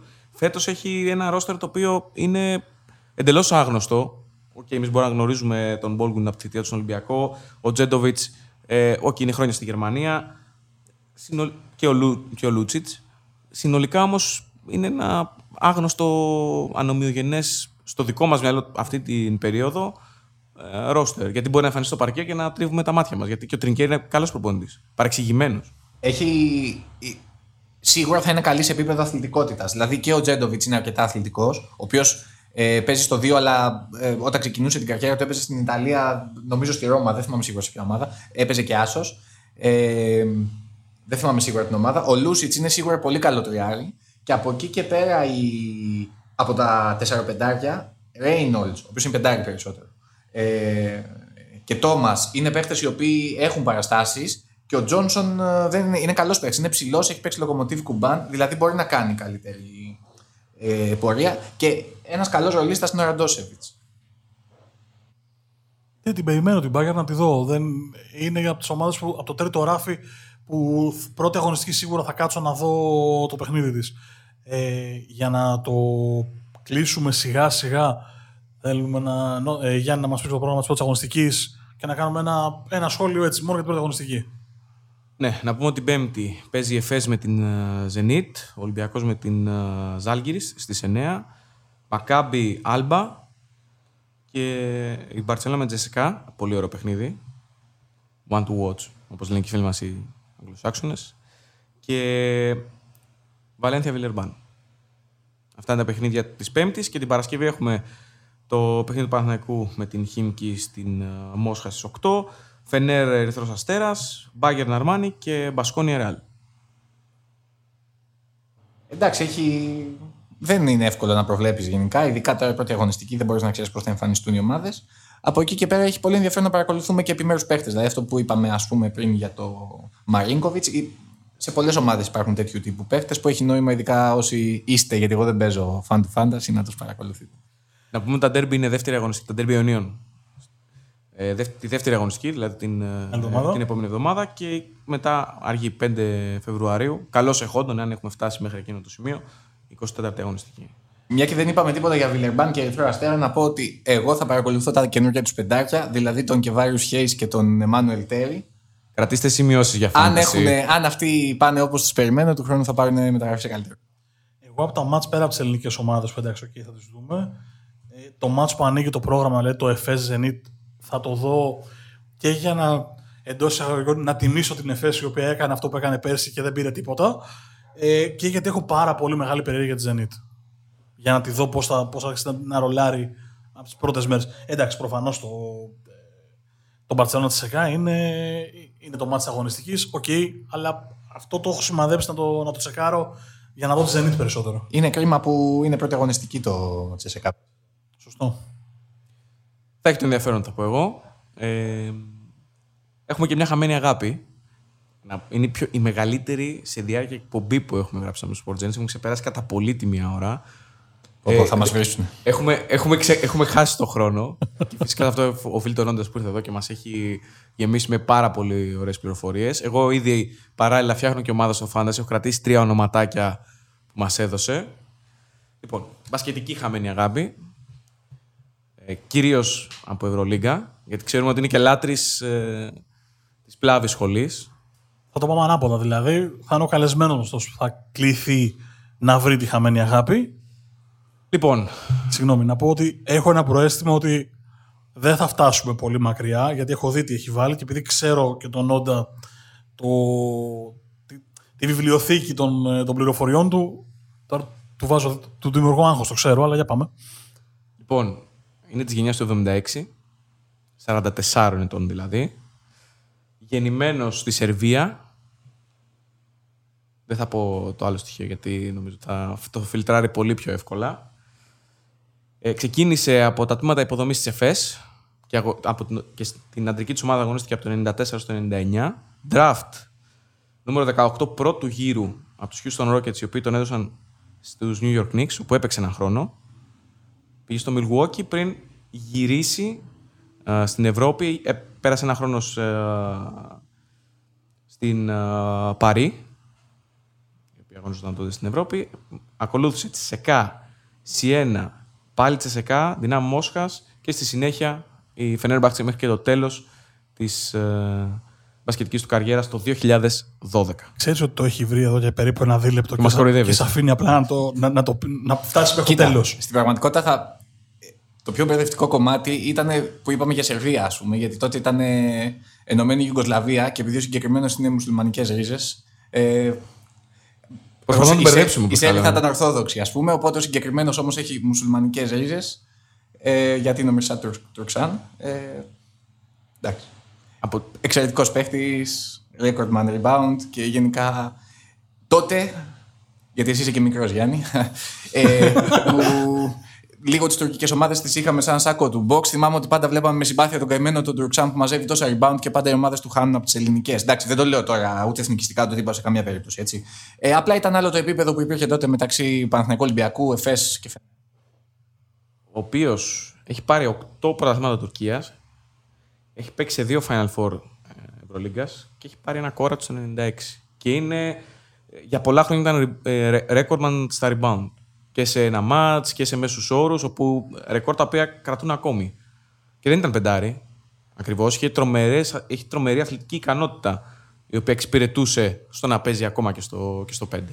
Θύμιζε πάλι για του παλιού, σου κάνω. Εκμεταλλεύομαι Είναι το, bullying, τι- το παιδιά, τι είμαι αυτό, λίγο bullying. γέρος. Ε, ήταν φοβερός στο να παίρνει θέση. Ήταν απίστευτα έξυπνος και γι' αυτό το λόγο, επειδή ήταν και η ίδια γενιά, παρόλο που παίζαν άλλη θέση, ε, το αντίβαρό τους σε Έλληνα παίχτη ήταν ο Μιχάλης Κακιούζης. Ε, που ο, ο Κακιούζης αναρωτιώσουν αρχηγές όροι, δηλαδή προφανώς το λέω με σεβασμό, έτσι. Ε, Πώς γίνεται και χωρίς να πηδάει ποτέ πάει μπάλα στα χέρια του. Όχι, με αυτό ο Κακιούζης είχε τόσο καλή τοποθέτηση κάτω το καλάθι, ειδικά ε, στο κομμάτι που, του ζωγραφιστού που ένιωσε ότι η μπάλα απλά κατέληγε με κάποιο τρόπο στα χέρια του. Δεν κατέληγε στα χέρια του. Ε, είχε τρομακτική αίσθηση και του γκέλ της μπάλας πάνω στο στεφάνι, αλλά και του πού θα κινηθεί από ένα σουτ. Ο ίδιος είχε πει κάποια στιγμή ότι παρακολουθούσε παίκτες πώς εκτελούν και καταλάβαινε, ε, διάβαζε από τη θέση που εκτελούν, τη φάλτσα βάζουν στην μπάλα για να μπορέσει να φύγει για το rebound. Και γι' αυτό ήταν πολύ καλός και στα επιθετικά rebound. Για να το συνδέσω με τον Τουρξάν, θυμόμαστε όλοι τα rebound του, δύσκολα θα θυμηθούμε να καρφώνει. Δεν ήτανε, ήταν πάρα πολύ έξυπνος. Απίστευτα έξυπνος. Μία ώρα και 19 λεπτά. Ελπίζω να το χαρήκατε όσο το χαρήκαμε κι εμείς. Εγώ να πω ένα πολύ πολύ μεγάλο ευχαριστώ στον Όντα Δουζίνα που ήταν δίπλα μας και μας έδωσε τα φώτα του για την Ευρωλίγκα που έρχεται. Μόνο εσύ θα πεις ευχαριστώ, δηλαδή έτσι. Αυτό θες να μας πεις. Μάλιστα. Πρέπει να, πρέπει να μην αφήσεις αποφώνηση, να- δηλαδή πρέπει να πάρει χαμένες όλα τα κλεισίματα. Καλώς ήρθατε στο Sport Journeys. Το λέω, το λέω συχνά αυτό. Είναι μότο. Δική μου ήταν η χαρά, παιδιά, πέρα από την πλάκα. Τώρα εντάξει, δεν είναι. Ωραίο είναι, παρακολουθούμε, το αγαπάμε. Εγώ ευχαριστώ για τη χαρά και την τιμή που ήρθα να. Ελπίζω να μην αποδειχθώ κατσικοπόδαρο. για αυτά τα 80 λοιπόν λεπτά που πέρασαν, ο κύριος Γιάννης Αλεσανδράτο καθόταν απέναντί μου. Ο κύριος Μάρκος Χάνα στην αντίπερα όχθη του νέου μας γραφείου. Να είστε καλά. Μέχρι την επόμενη εβδομάδα θα τα ξαναπούμε με ένα ακόμα επεισόδιο Sport Journeys. Γεια σας.